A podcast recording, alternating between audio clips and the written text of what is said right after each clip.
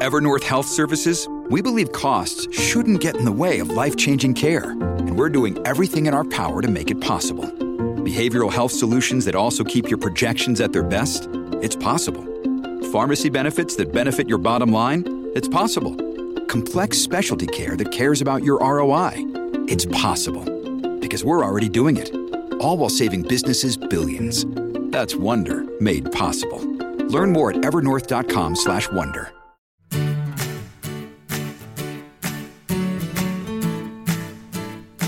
everybody. This is Phil Town, This is Danielle Town. and we're here with the Invested Podcast, where we talk about stuff like Rule One investing, and We uh, about how to feel good about what you're doing with your money, how to come up with, with what to do with your money in the first place. is it really possible to buy ten dollars worth of value for only five dollars, the way Buffett says he does it? Well, that's the the ten dollar question. That is the ten dollar question. That's that's you know he obviously does it right. I mean you can't you can't fault that. Although there are still people who are strong efficient market theorists who argue that um, you're always going to have these three four sigma events right where where you're in a random you're in a random marketplace or in a random game uh, like flipping coins and or a roulette wheel or something like that, Okay. um, where there's known probabilities, and there's always going to be that coin flip that goes 100 heads in a row, which Sure. they would argue is, um, you know, way the normal standard deviation is, you know, one sigma is like 67% probability, and then two sigmas is like 95, and then three sigmas is like 99% unlikely, and then four sigmas is 99.7% unlikely or whatever and five sigma event is 99.99999 unlikely and then six sig- you see what i'm saying there are these potentially possible once in a billion years sigma events and Yeah. one one guy recently said warren buffett is a six sigma event he's one guy like that in a billion billion years in the So universe he's essentially a statistical, not quite anomaly, but statistical. Um, I don't know. Abs- uh, I think anomaly is the right word. He's a statistical anomaly. I- Well, Well, it, You're it's right, not he's an not anomaly though, quite. because it's it's predicted by Yeah, the statistics that predicted. someone like that will be able to do it. it's predicted. But it will be one yeah, and not not 200. 20. Not 20. And Buffett, as I think we remarked before, went to Columbia University in 1988 and made a list of something like 12 or 15 or 20 guys, all of whom were flipping heads 100 times in a row, you know, in terms of their stock market returns. And he said that, you know, maybe even that could be random in some random universe. You know, big enough set of possibilities going on out there. There's six, you know, you got 26 Sigma events happening all at once. But it wouldn't be random if they've all come from the same school. They're all doing it in the same zoo, in other words right. then it's not random anymore. And so I think you know that became the beginning of the end of this paradigm, but it's continuing to pers- persist because there's no other mathematics that anybody's developed that will tell you what your risk is for any given pile of investments other than the one developed by academics in modern portfolio theory. And um, Warren Buffett and Charlie Munger had to go over to Salomon Brothers a few years ago and, and kind of put their credibility online uh, to keep the company open for a while while it liquidated its uh, its its assets. And they watched really smart guys who have really a ton of degrees from Wharton and Harvard continue to use a theory that says that risk and reward are intimately related. You can't get a higher risk without a higher re- reward. Sorry, you can't get a higher reward without a higher risk. And evaluate investments based on what Charlie was saying is a complete fabrication. He said, We've never seen so many smart people do so many dumb things, but thank goodness they keep doing it so we can keep making all this money.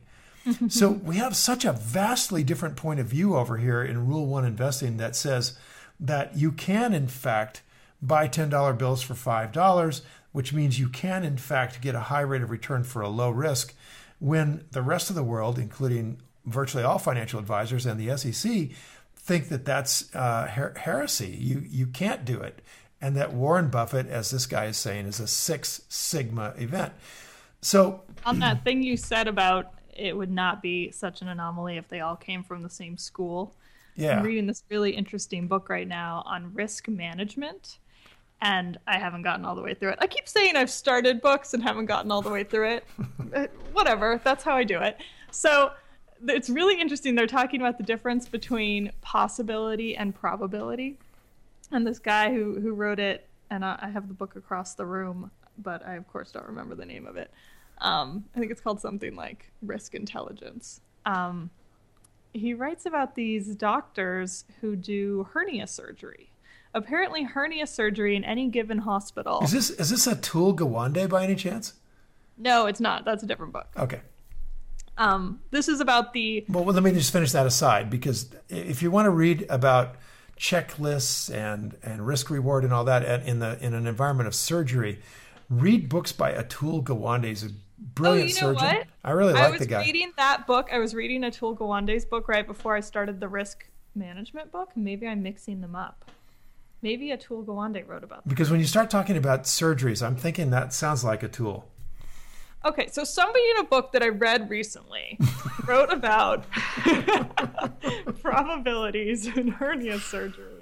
And it clearly made enough of an impact that I remember it, but not enough that I remember who wrote it. So, what he said, the mysterious author, unknown, is that in, a, in any given hospital, the risk of hernia surgery is something like 15% chance of like 15% of, of surgeries come out with complications or maybe they have to have the same surgery again because there's some issue or there's some problem with the surgery.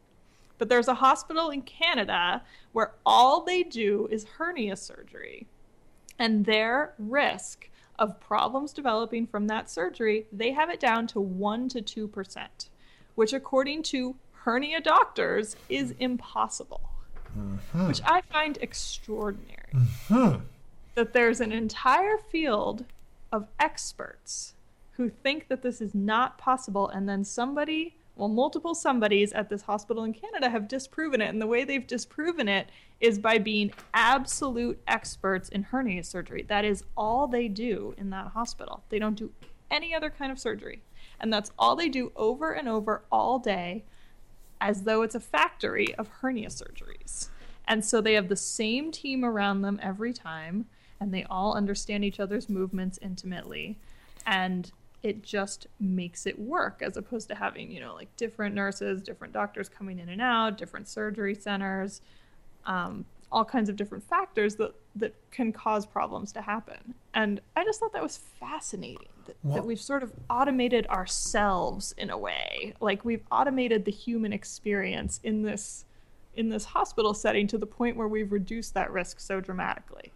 I think there's something uh, magnificent about this example uh, because one of the factors that makes it possible to buy a $10 bill for $5 in spite of the fact that everybody says you can't do it is exactly what you're talking about with these doctors in Canada is they've become extremely specialized in a very small circle of competence. Exactly. And, it, and so, of course, when I read that, sorry to interrupt you. Of course, when I read that, I thought of your language of talking about canyons and investing and developing each of us developing our own expertise in some particular this is my understanding of a canyon anyway. We haven't really gotten into canyons so you should explain a little bit more. But my understanding of it is that it's each of us developing our own expertise in a given narrow field um, or maybe a couple of given narrow fields and therefore being able to determine which companies are strong and growing and have right people there and which companies are not. And and which which industries have systemic risks that you need to know about and which ones don't. Like that those kinds of questions. Exactly. And and the the, the intimidating factor of doing any kind of investing whether it's real estate that we'll talk about more today or or farms uh, operations or um, or picking specific stocks to buy is um, that it just seems all so overwhelming that there's so many things that it appears you might have to know. Yeah, as I say constantly. as you say constantly. And you know, one of the you know, one of the things that we can learn from just life in general is that um, you know, what looks to be overwhelming can be broken down into a series of steps. So, for example, um, if you wanted to travel all the way around the world, that would look pretty overwhelming. But it all starts with just one step, and that one step could be just, you know, a, a one small walk for an hour westward, and then you stop in a motel and prepare yourself for the next day. And and if you break down these huge, it's very philosophical. If you break down these huge challenges um, of trying to understand the whole stock market or how to be a great investor uh, into much much smaller increments, where all you're really trying to do is understand. Let's take real estate for example.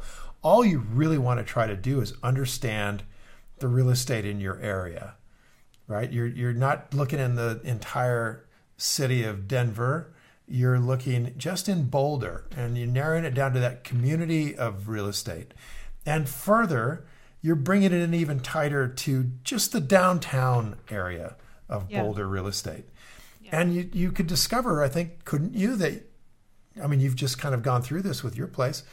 You could figure out what those things cost to build you know, what's the replacement cost for a place like yours? How many are going to get built in the next few years? What's going to drive the market for downtown real estate? Maybe Google coming in with a bunch of jobs. All those things are much easier to get your head around than trying to figure out real estate in America or real estate in Denver, right? Or even real estate in Boulder. Yeah, absolutely. And it's easier also because um, living somewhere I mean, it's easier for me to figure out real estate in downtown Boulder than it's easier for than it is for me to figure out real estate in downtown Denver because I'm not present in downtown Denver very often. Whereas I'm present in downtown Boulder every day. And I can, you know, you gather information just by talking to people, being on the street, reading the newspaper, whatever, like stuff you would normally do, you gather information through. And so it doesn't feel like you're doing this sort of digging exercise, which is what I feel like with the stock market. I feel like I'm sort of digging and not knowing what I'm quite looking for. Um, maybe it's a sense of perspective. When you're learning about what's going on in your own town, you've got some perspective on it. You, you kind of know the history a little bit and you know who to talk to a little bit. But if you've just moved there, you kind of don't. You don't, and that's that's why people often say you should live somewhere for a while before you buy anything. exactly, exactly. Um, John Templeton used to say that, uh, who's one of Warren Buffett's favorite guys to point to as a great investor, used to say that uh, the key to his investing success is this idea of scuttlebutt, um, is what he called it. Just kind of keeping your ear to the ground and knowing what was going on and who to talk to and who to ask questions of. Old-fashioned term. I, I imagine so like. Yeah like a haberdashery and then and a snap brim hat in and like tip their hat to each other and say like what's the deal bro okay we should bring that back i think i want a snap brim oh. hat i think that would be great before i before i get too old i want a snap brim hat it's a snap brim hat that's that kind of hat with the like you'd see humphrey bogart wear in the movie you know it's oh. like snap the, the brim turns down in front over your forehead Is that a little different bit. than a fedora? Huh? That's a fedora, isn't it? Yeah, like a fedora. Oh, okay. Yeah, but you, you bend the brim in a certain kind of way, you know. In a Bogarty way. In a Bogarty way, I think just would be fun to bring hats back after a while. I think Somebody you should do to, it. Oh Go gosh, it. it's I'm, never too late. I'm the last guy to set a trend. I'm I'm very much a trend, you know, follower. I I just I don't feel comfortable unless it's already out there. That's all I can tell you. Terrible. I know. So here's this idea that, that Templeton used uh, called scuttlebutt. And essentially, Buffett is saying the same thing, and that is that, um, or let me, let me, put it in Charlie Munger's words, who said that Warren, and I, Warren and I basically, uh, that what makes us so successful is that we have a circle of competence and we know where the boundaries are of that circle and we stay away from that. So we we are basically boundaries. Stay away from the boundaries, so we don't get into what could become a gray area, right? And we stay well within our circle of competence. And what, the way Charlie put it is, look, you know, we know what we know, and and here's you know, lots of people know what they know, but here's the thing that makes us different is we also know what we don't know. And that part eludes a lot of people. They think they know when they actually don't. And so, what you're saying about being in downtown Boulder is that after being there for a while, living in downtown Boulder, you start to have friends, you start to have a sense of the community, you start to have some stuff, you have an idea of what you start to know, and and an idea of what you don't know after a while. Initially, when you just get there, you don't know what you don't know, you know, because you don't know very much. You so know. I think that's really analogous to uh, to being involved in the stock market. Um, and it should be actually not even analogous, it should be the same exact thing because there shouldn't be any really definable difference between investing in real estate uh, and investing in a farm or investing in a stock. They should be all the same basic formula um, that we should use as an investment. So that's why I wanted to talk about real estate a little bit here. Um, but we, we sort of went into the idea of keeping your nose to the ground. And I just wanted to say that while in Boulder, you have to keep your nose around and talk to people and talk to your friends and sort of gather what Templeton called scuttlebutt. When it comes to the stock market, the internet is the world's most massive scuttlebutt factory on the planet. There is so much flying around out there with regard to stock market and specific stocks, rumors, people writing everything about everything. Um, it's actually a, not a problem of where you're going to get the scuttlebutt. It's how to filter it, how to well, how to narrow it down. Obviously, yeah. Yeah. I mean, I don't think anyone's concerned that they can't find information on the internet. Well, you know, I do think how reliable is that information. But I think as you come into stock investing as a new, a novice stock investor, you're worried initially that you don't know anything, and so you don't know including where to get information, how to figure out how okay, to filter fair point. Yeah, sure. I mean, I would think most people would just Google whatever company they're looking at. Well, you'd think so, but then what comes up is a bazillion things, right? Right. That's yeah. That's the point. So part of what we're going to do here in this podcast, as we go out over time, is we'll we'll discuss those things that become really important to know. And it turns out there's not that many critical things that you have to know. There's a few critical things, and you need to know those. And you need to know that you know them when you know them. Mm-hmm. And you yeah. need to know that you don't know them, or even more important, that you can't know them because of the range of experience you've had with life, because of what you've learned so far. That it turns out many things in the stock market are companies that you really can't know. Enough. So you need to have certainty in the parameters of your knowledge. Beautiful. And that I love the way you said that. All tasks. Certainty in the parameters of your knowledge. I love that. I've, I've been saying you need to be an inch wide and a mile deep, but I'm going to change it. By the way, um, this discussion we had about these surgeries up in Canada, I'm almost certain that comes from Atul Gawande. And the reason I am, yeah, I am, now that you, I'm very glad that you've read that book because I totally would have attributed. I, this is my problem: is I read too many books at the same time and I get them all mixed up, and then I get excited about the ideas. it's a good problem how, to have. How they relate to each other, and then I can't remember which book they came from. By the way, I will tell you that the one fundamental trait that I know every good investor has, whether they're amateur investors or professionals, is they read a lot. So that quality you have right there, I've, I've enjoyed reading a lot of from a lot of different sources, not necessarily just business stuff, but just reading a lot about ideas can give you ideas, and so that's good. Hardly any business stuff.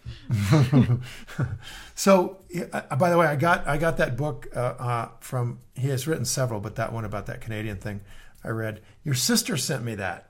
Yeah, it's in um. Com- well, complications is the one I was reading, so it must be. It must have been in that one. Yeah. So Good on her. Um, so let's dive into this a little bit more uh, in terms of real estate. We're and and what I want to do is bring up an example that was in uh, Fortune magazine, and if you want to you want to look it up, it was in February twenty fourth, two thousand fourteen.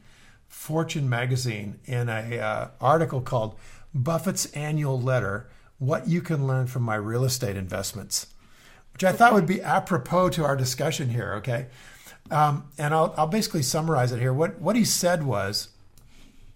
Wait, that, before you start. Okay. Can I just comment? Sure. Buffett invests in real estate. Yes. Mr. Stock Market, Mr. Amazing Stock Market Investor that we're modeling everything after invests in real estate, which is on our list of things people do that we don't want to do, basically. Ah, contrary. Real estate is a very, very good asset group. Buffett invests in real estate. Okay. He also is invested in silver and gold. Okay, so we, we are not actually making a list of things we don't want to do. We're just making a list of other options, and maybe you want to do them sometimes. I believe we probably do want to do them. Um, Buffett invests in bonds. He does options trading. He's probably he's either one of or the largest options trader that I know of. Um, he commonly does multi-million dollar options deals, and he's a very very good private company investor. So he does private equity. He owns at least 60 private companies that he's bought over the years. And he does public companies. So let's think about this. He's got he's got farms, commodities, gold, silver, bonds, um, public stocks, and private companies.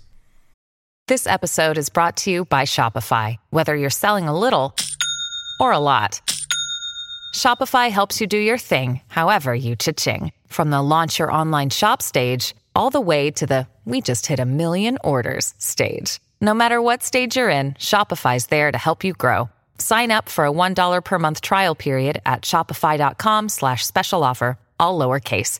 That's shopify.com slash special offer. That sounds kind of diversified. It sounds very diversified.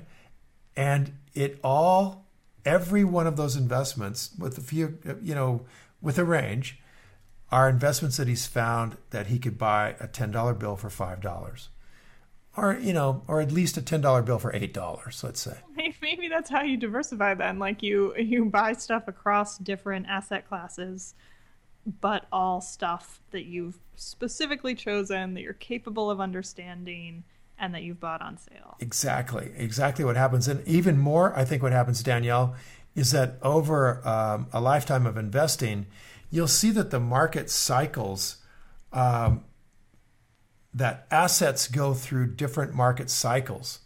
And the market cycles for let's say stock market might be the opposite of a market cycle for commodities mm-hmm. it's entirely possible that they're going commodities are going down and the market's going up and the market goes well, down isn't commodities that go why, up isn't that sort of conventional wisdom for why you're supposed to diversify it um, it is conventional wisdom for the diversification across asset groups, yeah. um, and it's it's not the reason you diversify in the stock market. You diversify in the stock market because of a lack of knowledge in this incredibly boneheaded theory that all things are priced properly at their value. Um, therefore, you cannot beat the market, and the only way to invest in it, since you don't know one value from another, is to buy a pile of it at once. Whereas okay. when you're looking at diversifying across asset groups, you're looking at um, going for more what we'd call like a rule one portfolio, or what Ray Dalio, who's the fabulous hedge fund investor at Bridgewater, uh, calls and invented the idea called an all weather portfolio, where you have asset groups that are going to perform differently in different economic environments. So if the economic environment, like the the the, think of the economic environment as the weather we're in. Um, in a in a beautiful sunny day, there are certain activities which are really great to do, right? Maybe having a picnic. On a really big rainy day, you might want to be inside with a fire. So you may not want to be inside with a fire on a beautiful 90 degree day in the summertime. So there's just different activities you want to be doing, different asset groups. We are learning so much, Dad. like we're going from diversification in the stock market is okay, I'm going to use the term bad because that's simple. And diversification amongst asset groups is good. And that makes sense to me. And and it does make sense. Um, and really, frankly, if if you happen to have you know five or ten million dollars, probably we could, or I know we could set up uh, a Rule One portfolio designed to not ever really have any significant loss of, of capital and would perform at probably in the seven to nine percent range almost no matter what would happen. You could have a Weimar Republic inflation, you could have a depression, and 30 years later, you're going to come out and, and it's going to distribute your capital properly. And uh, you, you've reduced your risk without reducing your return this is like totally hitting me in a sort of like uh, informational way. I feel like I've received information. Here's why. You have been saying for months, don't diversify. And I've been just thinking, like, what the hell? Why is everybody saying diversify and you're saying not diversify and you're explaining it? And okay, fine, it kind of makes sense, whatever, blah, blah, blah, the Phil Town method, et cetera, et cetera. But that said, different things happen to different kinds of of investments and uh, and I, I feel very relieved that you're saying that um, that some diversification in different kinds of groups is a good thing. Okay, I'm being inarticulate. This is making sense to me. This is making me feel better about the entire Rule One plan. Well, I I think if we take it one more step, we we're gonna we're gonna see something really interesting happen, which is that the um, the diversification across these asset groups is organic it's natural. It's uh, like a forest growing. In other words, if you well, pers- now you've lost me again. okay, I thought I might. If you're pursuing really good investments, the uh, let me let me back up one step. If you had ten million dollars, then we would build perhaps this, you know, Ray Dalio all weather slash Rule One portfolio that doesn't lose money. It also doesn't make great high returns. It doesn't do any better than the stock market by itself. What it does is it lowers your volatility so that you're going to do pretty well no matter what happens. Whereas if you're just in the stock market and you have a 1929 stock market crash and a depression, stocks are going to do terribly and you're going to be nearly wiped out. Whereas with this very um, risk adjusted, diversified portfolio across risk adjusted asset groups, then you're going to sail through that depression or the Weimar Republic inflation in Germany in the 1920s. You will go through that without significant capital loss. And that's huge to be able to, to know that you're going to have a portfolio that's passive and you don't have to do anything. The problem is you need $10 million or you need $5 million in order to be able to live on that over a long period of time. The, what we're talking about is a wait, little. Wait, wait, wait. Hmm. You need that much money to choose that kind of portfolio because you want to live off of the returns from that portfolio. Right. Is that what you're saying? Right. Right. But what so, if I just want to protect myself and not protect my investments and not live off of the investment returns? Then absolutely you could if if you're earning enough money over your lifetime to not only keep up with inflation, which will double your cost of living in real terms um, every 20 years or so. If you're earning enough money and it's growing and keeping up with that, and you can put away enough, and it earns enough so that by the time you're ready to stop working or or you know at some point in time you want to have the option uh, to quit working, this can put enough money in the can.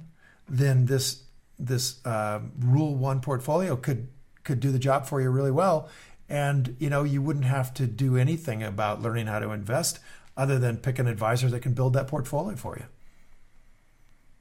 That that could well be done. But i'm going to tell you that the amount of money you're going to have to earn and invest is very significant and very hard for most people to do while they're trying to put kids through school trying to live in a decent neighborhood you know trying to have a life very tough to get enough money working uh, when you're making returns of seven or eight percent a year. Very, very tough. So this kind of a portfolio isn't designed to give you great returns. What it's designed is to give you okay returns without any huge losses along the way.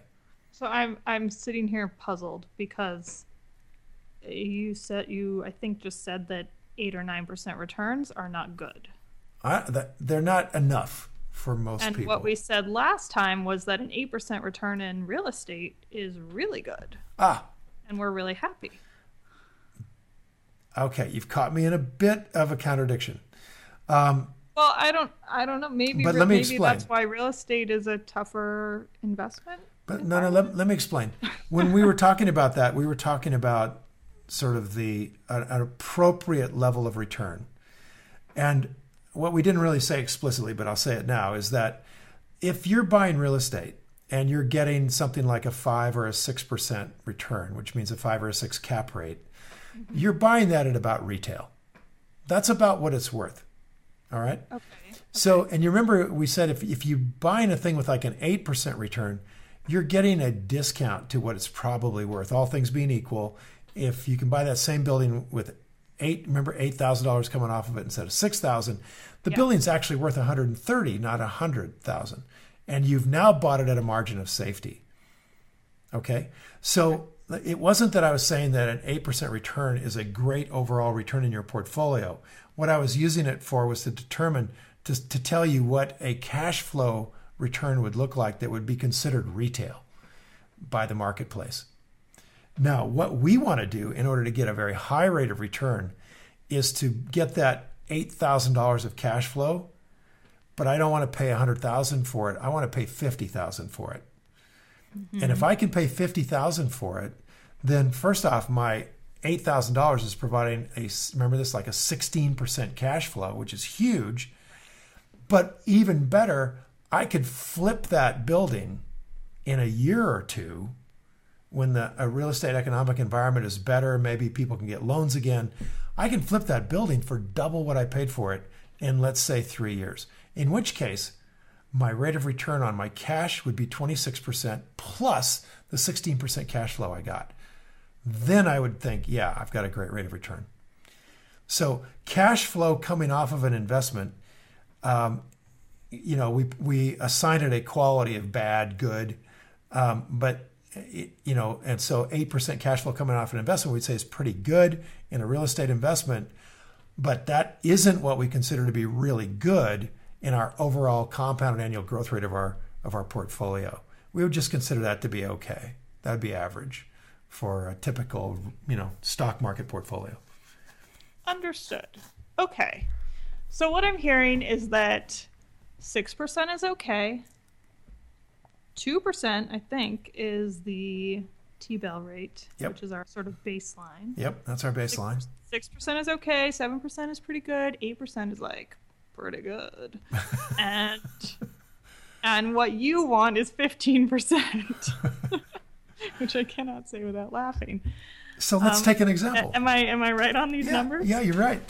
Okay. So let's take an example. So um, here's an example of Buffett buying a farm that he that he talked about. He said it's about 50 miles north of of uh, Omaha. Now he didn't buy this farm from a farmer.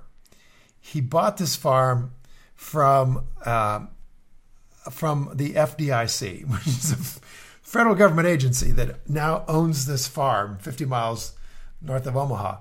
And what had happened was that farm prices had skyrocketed as as the product prices, commodity prices skyrocketed in the 70s, where we had massive inflation going on. Okay, so inflation typically means that the price of things like corn, you know, gasoline, whatever, the price of real things is going up like a rocket. Yes. All right. So that's what was happening in the 70s. Well, if the price of the things coming off of your company, which happens to be a farm, are going up like crazy, probably your farm is going up like crazy. Your company's rising in value.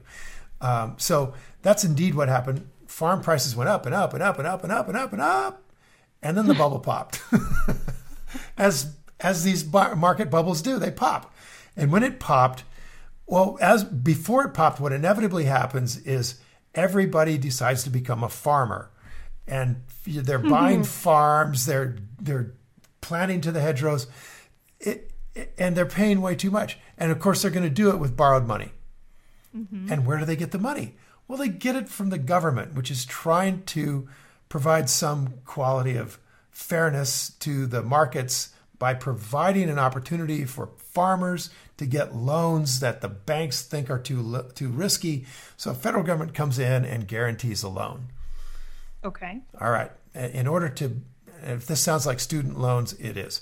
And the same thing happens with student loans that happen with farms is that this guaranteed money creates an environment of lending frenzy, um, and the price of the thing you're buying goes up. Well, the price of the thing college kids are buying has gone up stupidly high because Yeah. the money's guaranteed to be there. Well, the same thing happened with farms. It created a bubble. Um, and I hope college professors are listening to this because y'all are in a bubble and it's going to I pop. don't, I don't know if professors are the, are the ones benefiting from this particular educational rise. Well, certainly the the children at University of Colorado have benefited by having a theme park put into their university last year, which is just off the chart. So, any case, that's a whole another subject. Let's just deal with the FDIC guaranteeing this loan to some farmer who extended himself too far. Corn prices come down like a brick. Suddenly, the farm can't even pay the cost of farming, much less the loan and Okay. he gets foreclosed on, along with oh 20,000 other farms. So now all of a sudden, nobody wants to buy farms. Corn prices are in the toilet, and the banks and the FDIC now have all these farms that they own that they don't want to own. So they start selling them. And when now everybody's selling a farm, the farm prices go down like a brick. Okay? So this So- is how Warren Buffett bought a cheap farm. he bought it cheap, super cheap, considerably less than the original loan that the original bank had made on the property.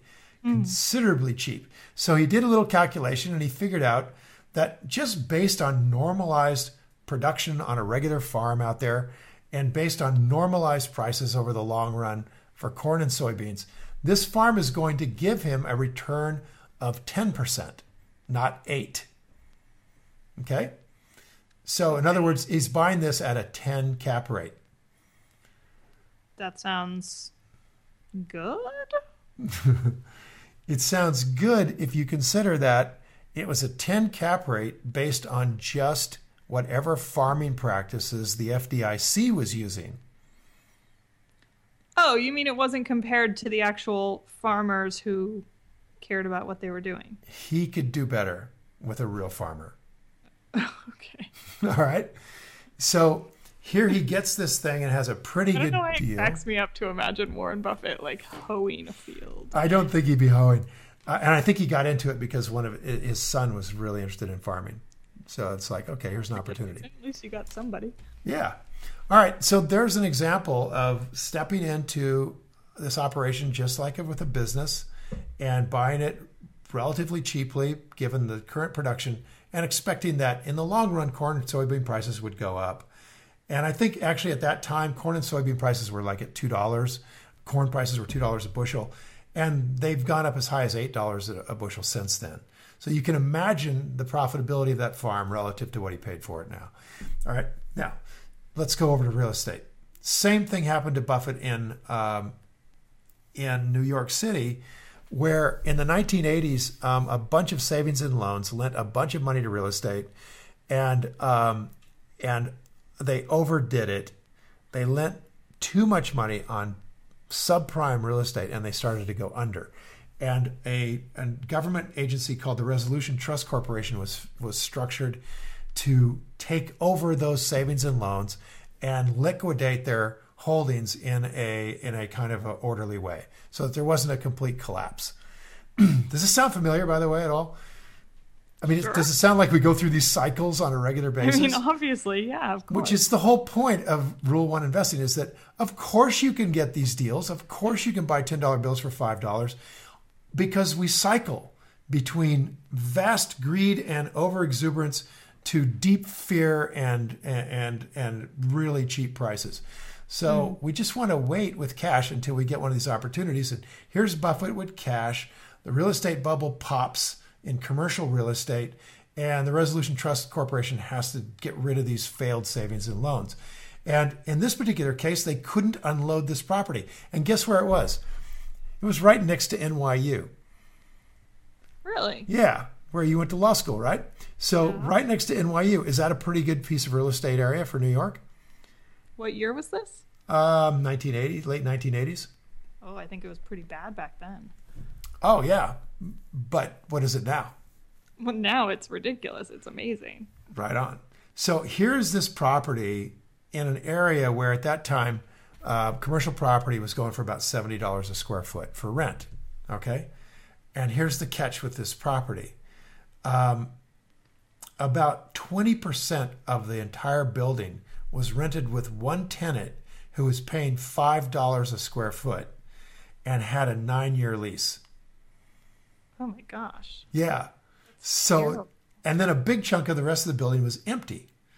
So, nobody wanted this building because it had a huge piece of it that simply wasn't going to make you any money. You couldn't make any money at all.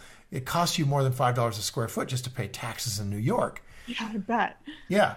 So what Buffett did is look at this thing and say, well, in the long run, if we hold this building for a long period of time, we're not just going to buy it and flip it. In the long run, what will happen is rents per square foot will go up in general. So they won't stay at 70. They're going to go to 80, 90, whatever. I don't know what they are in Union Square right now, but I bet they're pretty high. and he said, you know, if we can get this thing to cash flow, if we can get it at a price that will give us cash flow, we could buy it today. And in nine years, we will re rent it and this value of this building will explode. Right? Totally makes sense. Um, I mean, he didn't know that Giuliani was going to show up and clean up New York, and he didn't know that the that area around Washington Square Park is was going to become sort of the gentrified area that it is now. I, I don't know. I don't know if I buy that in 1980 anybody could have just shown up in the drug-ridden Washington Square Park area and decided that it one day was going to be this incredible um, yuppified part of New York that you know many people deplore. Well, let, let me again take Buffett's point of view. He said the first thing was he liked the location because it's next to NYU, and NYU is going to always have a pile of students who need a place. And if those students are there, then there's a place for commercial properties to do the things students need to do. So his first point was that the location, regardless of the condition of the the city at that particular time, and by the way, at that particular time, New York was really going through a lot of problems. Um, that that was a good location. That it would it would do well. And so, I mean, fair point, fair point. But that's where price is so important. That's where price is important. Because students are not going to make an area become expensive on their own. Students can't afford anything. But he doesn't. So, but here's the point: he doesn't need it to become expensive. Right. Yeah, I, I get what you're saying. So he needs it to match or he needs it to provide a return based on what he pays, right? He needs he needs to provide a return based on what he paid. Um, actually, I think he made that purchase in 1993 for whatever that's worth, and you know, U.S. was going through a little recession right there and the whole thing. So here's what he needed: he needed to release the building, fill up the empty space, and release that 20% at 70 bucks a foot instead of five dollars a foot. Yeah.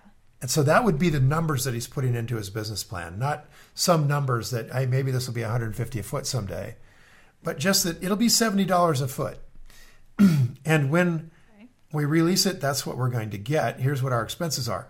Now, because we know our expenses are X and we know we're getting 70 a foot for the whole building, we can then figure out what to pay for this building so that it will give us a nice return. Okay?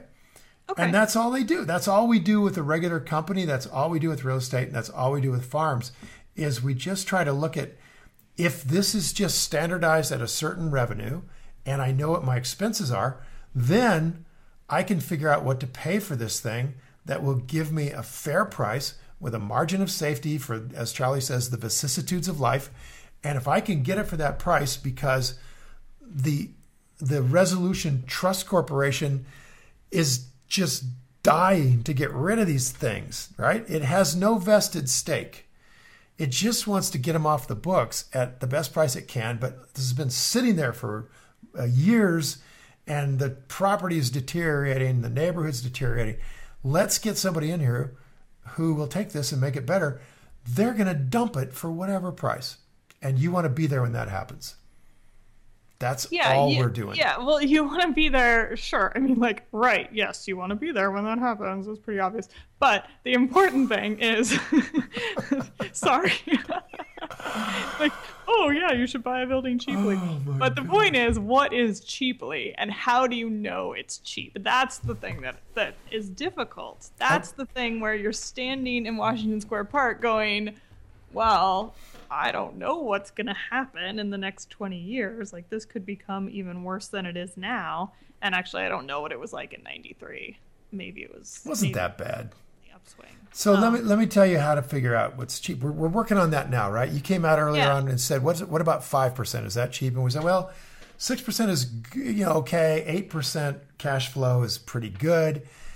On the farm, well, Buffett originally got ten percent on this building with the rent as it was, okay, with some of the spaces unrented, with 20% of it at $5 a foot in a $70 market, the revenue stream minus the expenses of the building at some price produced a 10% return. So if Buffett could get it at that price that produced a 10% return with those with without those facts about the building, then he would know that 9 years later when he rents out that 20% at $70 a foot, the value of this building is going to explode.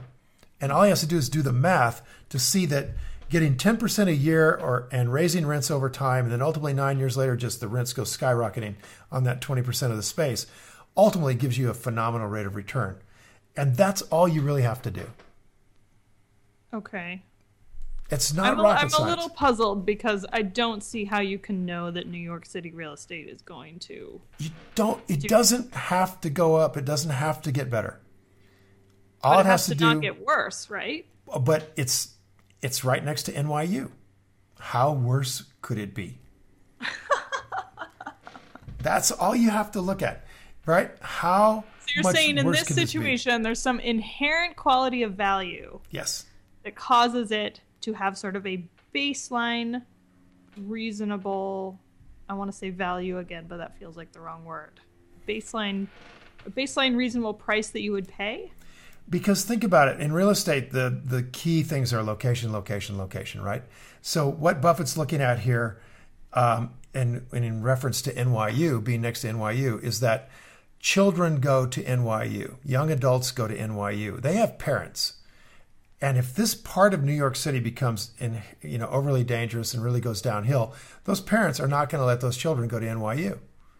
and Ain't gonna happen. The value of that building is going to crater. Well, it uh, NYU loses students, loses funding. Right. So basically, what Buffett is thinking is that New York City isn't going to let one of the finest universities in the world go down the tubes because they're not willing to police the neighborhood. Yeah. Ain't going to happen. Yeah, and so that's yeah, and that makes sense, and uh, and that's what I was asking. So so there is even in real estate there is this kind of like inherent value, um, to the real estate based based is. on its location. There is, and and in real estate we look for location, which is what in businesses we call an intrinsic characteristic that gives it durability. Right. The location of that building next to NYU is something intrinsic to the building. You can't separate it from that thing. It's locked in.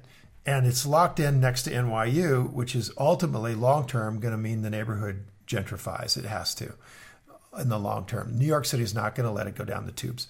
So, the same thing we look for in businesses, which we call a moat, some intrinsic characteristic. You know, a railroad company has railroad track and you can't replace it. You can't get right of ways. So there, you know, companies have secrets that you can't get your hands on, and they are able to keep going forever because of the secrets. So there's some intrinsic characteristic to a real estate deal, some intrinsic characteristic to a farm deal that makes it a great long-term investment. In the farming operation, it's simple, right? This is the cheapest way to grow crops in the world and the breadbasket of the world right here, and we can feed the world from right here, and world population is going to grow from 7 billion to 9 billion. These things are going to get more valuable. So, uh, Okay, so you've convinced me to buy real estate on Washington Square Park in 1993. very good. My question for next time is why shouldn't I just do that instead of buying these stocks? Very good. You should do that. And you should buy these stocks. And you should buy a farm. And you should buy a private company. You should buy the stuff that Mr. Market is in fear about. Be looking in those markets for, for the super deals because that's where they are. And then just be sure that you're staying within your circle of competence or staying well within your canyon. So, the reason that you might not be buying things in all of these markets all the time is because, you know, you haven't been doing this for 30 years. And the, the area where you could feel really comfortable about getting up to speed might be relatively limited. So, you actually, because you lived right next to Washington Square, you lived right next to Union Square, um, you might feel pretty confident about coming in there and buying a building. Only trouble is, right now, you can't because they're not on sale. okay? So we're going to have to look somewhere else. And the beauty of the stock market, to bring it back to stocks, is that real estate cycles are pretty long and slow, whereas stock market has cycles going on in one of its industries virtually all the time. Right now, oil and gas companies are getting crushed. Coal companies are getting crushed. Commodity companies like BHP Billiton, one of the biggest, best mining companies in the world, crushed. Vale, crushed. Rio Tinto, crushed. Joy Global, crushed. So, one after another, these companies, which are fabulous companies, are getting destroyed by a major change in the market. And what you have to do is look in this and say, hey, is this my canyon? Is this my circle of competence? Do I want to, am I, as Charlie said, am I capable of coming up to speed and understanding this business or not? And if I'm not, eh, move to someplace else. There's always another place. That's the beauty of stock investing. And on that note, what should we talk about next time? I'm like sitting here, like nodding my way through this. Okay, okay, okay. So real estate's real estate's okay to invest in. This is not where I thought we were going with this. Real estate's okay to invest in. That's what you're saying. Absolutely. Okay. I own some. It's just that stock markets, stock markets, the stock market is uh, so much larger and more diversified and involves so many more places and kinds of industries that you can find more stuff on sale. Correct? Yeah. In fact, it gets so wild that in the stock market, you can buy farms, you can buy land, you can buy hospitals, you can, you can buy buildings in New York City. You, you know, you can buy companies that make virtually everything and um, and it makes it when you start to learn that part of the game and that part of the asset group, you start to find out you can do a, uh, pretty much any kind of investing you want right there, without ever having to travel around to New York and dig your way through a building. So you know that's interesting. That's interesting to me. We've had a lot of discussions about how it's hard to wrap your mind around these like like uh, the, all those commodities companies you just mentioned. Uh, i have no idea what you just said because i've never heard of them and i don't care about them. But i can you know I, I can i'm not saying that i can't learn to care about them but i don't care about them right now.